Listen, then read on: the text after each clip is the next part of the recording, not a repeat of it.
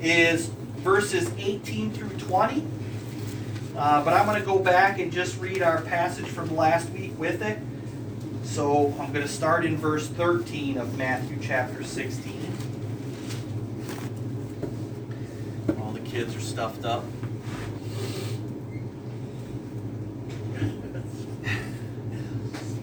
Made the rounds. It's making the rounds. Okay, so we're going to start in verse 13 of Matthew chapter 16 today.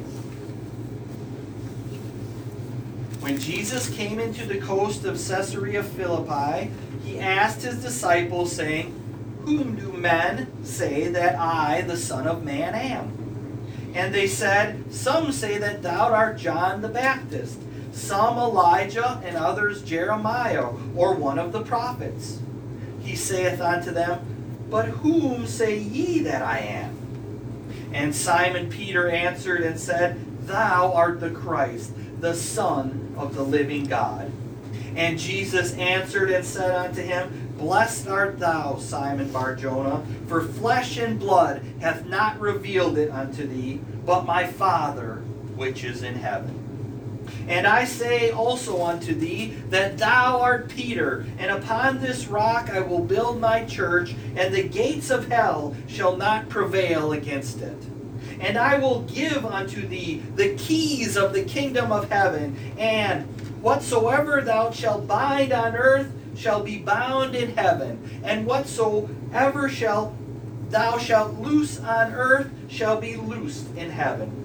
Then charged he his disciples, and they that they should tell no man that he was Jesus the Christ. Lord, we're so grateful once again. Can't thank you enough for your word spoken to us, Lord, revealing your will to us. And uh, Lord, help us to be excited about your word and to understand your word and for it to sink deep into our hearts and minds that we would know it, that you would use it, that we would be fertile soil, that you would use your word to transform us, to produce the fruits of righteousness in us, to know you better, to be confident in who you are. We pray for our time in your word and we praise you. Help us to be joyful during this time, Lord, and thank you. In Jesus' name, amen. So the last couple weeks as we as we've been hearing God's word, we've been talking about the all sufficiency of Jesus always for everything. The all sufficiency of Jesus always for everything. So that sort of Christ centeredness is the very foundation of the church.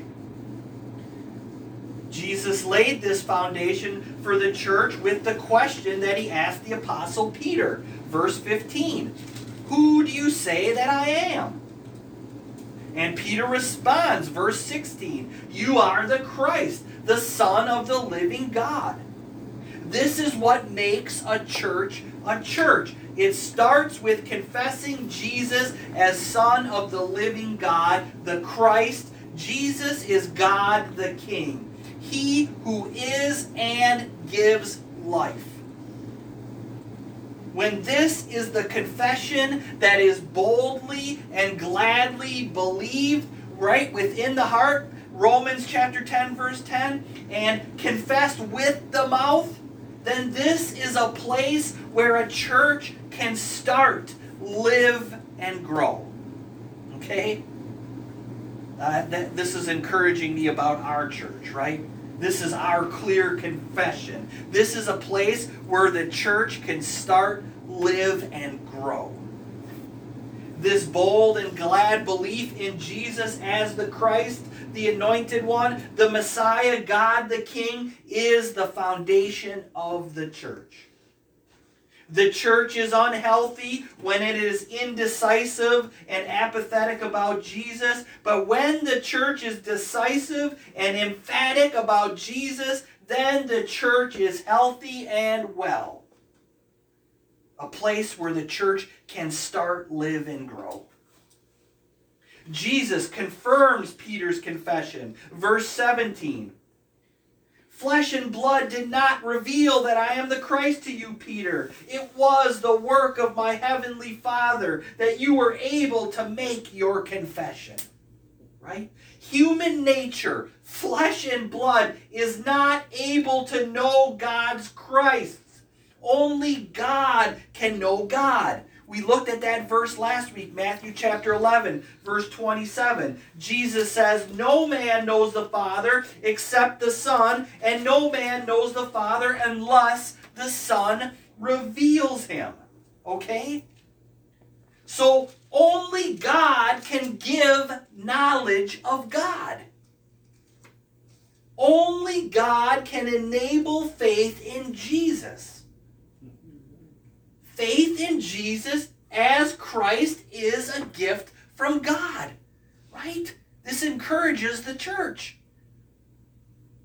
And so God Himself confirms to us that confessing Jesus as the Christ, God the King, is the foundation of the church. Because the truth about what is the foundation, Jesus, right, this truth only originates from God. Right? So if you know this truth, it's a, been a blessing from God. God confirms this truth, right? So let's look at the book of First Corinthians. First Corinthians, uh, just a couple verses in there today. Chapter 3. 1 Corinthians chapter 3.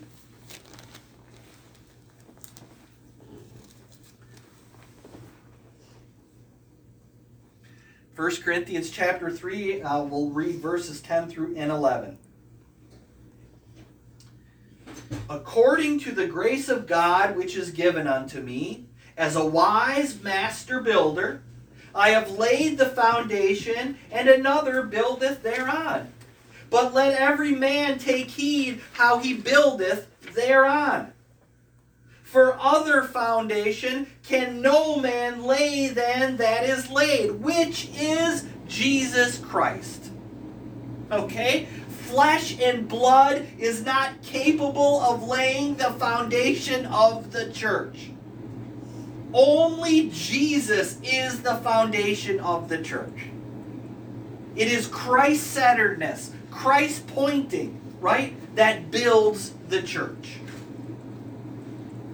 quote, disciples and communities who modestly, tirelessly, and faithfully point to Jesus as it are disciples and communities that Jesus honors by using to build up his church. Christ centeredness is the key to church building right? We talked we've been talking about this a lot. Matthew chapter 4 verse 19 jesus says follow me right? And what? And what? And i will make you fishers of men. Christ centeredness is the key to church building. All right? Back to our passage for today our, our new passage. Matthew chapter 16 our new verses today verses 18 through 20 Lord Jesus, and I say unto thee that thou art Peter, and upon this rock I will build my church, and the gates of hell shall not prevail against it.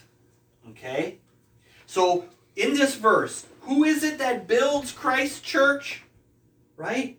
Jesus says it. I will build my church. Okay? The exclusive church builder is the living Christ himself.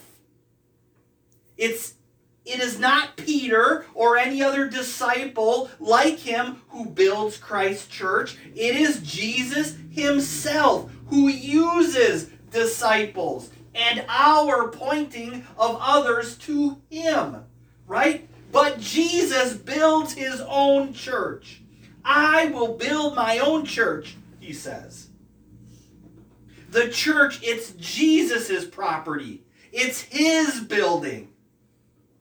The church does not belong to Peter, his successors, or to any other church leaders. The church belongs to Jesus Christ exclusively and entirely. Jesus is the living Lord. he is able and capable to build his own community. The church's mission is simply and loyally to point others to him. Right? Jesus is the answer to all of our questions, all of the world's questions, right? And even the gates of hell, death, will not be able to withstand this church. Right? So, our view, even of the church is guilty of this, right? Our view of this world is wrong, right? Satan and hell and death aren't the thing that is advancing, right? It's Jesus' church that is advancing. Right? Right in this verse. And the gates of hell, stationary, right? Will not prevail against it.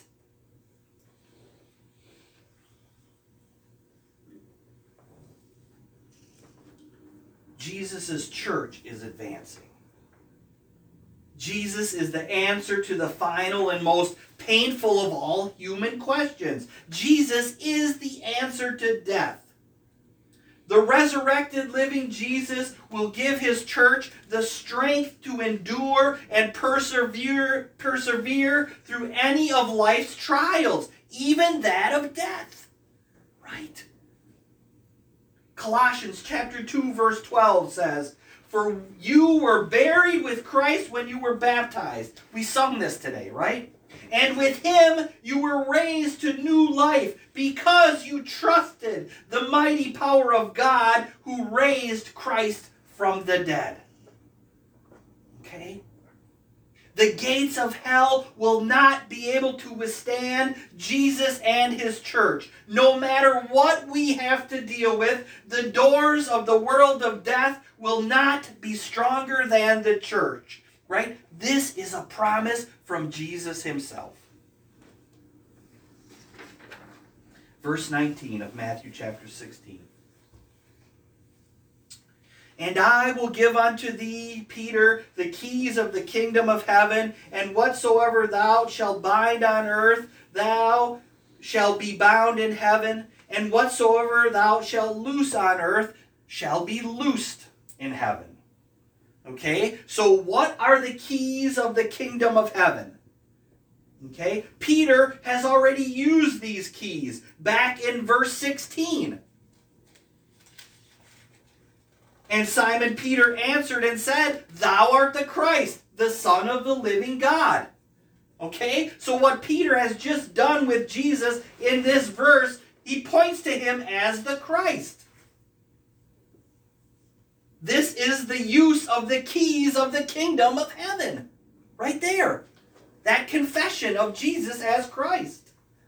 Wherever Jesus is pointed to with faith, the doors to heaven, life open. Okay? Or when Jesus is refused, the doors are closed. In judgment, hell, death.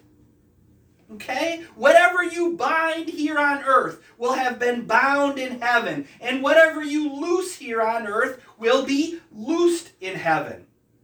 Okay, so to loose something means to permit it. To bind something means to forbid it. Think about a collar and a leash on a dog. To loosen up the leash means to permit the dog. To bind or tighten the leash means to forbid the dog. Okay? By Jesus' own authority, his teaching of his disciples in this passage, Jesus is warning us of unbelief in the message about him, in his message. If we don't have faith in Jesus, deny that he is the Christ, if we don't follow and obey Jesus, the doors to the kingdom of heaven, life will be closed. They'll be bound. But if we have faith in Jesus, profess that he is the Christ, if we follow and obey Jesus, the doors to the kingdom of heaven, life will be opened, loosed. Okay? Wherever Jesus is pointed to with faith, the doors to heaven, life open. Or when Jesus is refused, the doors are closed in judgment, hell, death. Quote Jesus wants to encourage his easily despised little church that God stands behind her ministry of the gospel's key words. Peter should know that when he preaches Jesus' gospel, he is not giving human opinions or offering interesting options. Jesus is building his church not only through and upon Peter's words, on this rock I will build my church, but Jesus' Father stands behind and over Peter's words, accepting those whom Peter accepts and rejecting those whom Peter rejects, right? And these are respectively those who accept or reject Peter's message of Jesus as ultimate. Okay? Here, in this passage, Peter and the new people of God, right, Jesus' disciples, succeed Abraham and the ancient people of God as the mediators of faith and as the means of grace in the world. Right? God told Abraham, Genesis chapter 12, verse 3, In you all the families of the earth will be blessed. Now Jesus tells his disciples, Matthew chapter 10, verse 40, He who receives you receives me. Okay? So Jesus' promise to his church of giving them the keys of heaven is intended to give his church a sense of its worth. God has given his church the keys to heaven, to life everlasting. To those who reject the church's message of Jesus, God the King, the door to heaven, to life everlasting is closed. But to those who accept the church's message of Jesus, God the King, the door to heaven, life everlasting, is opened. Right? Jesus says, I am the way, the truth, the life. And truth and life is only experienced by entering into the one ultimate door that is Jesus Himself. This is the key, right? The ministry, the blessed God given message to His church. Our last verse today, Matthew chapter 16, verse 20.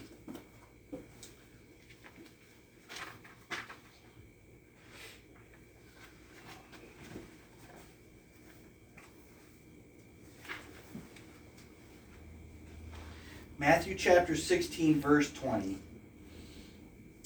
Then charged or commanded he his disciples that they should tell no man that he was Jesus the Christ. Quote, the reason for this command will become clear in the next paragraph, but it can be spelled out briefly now.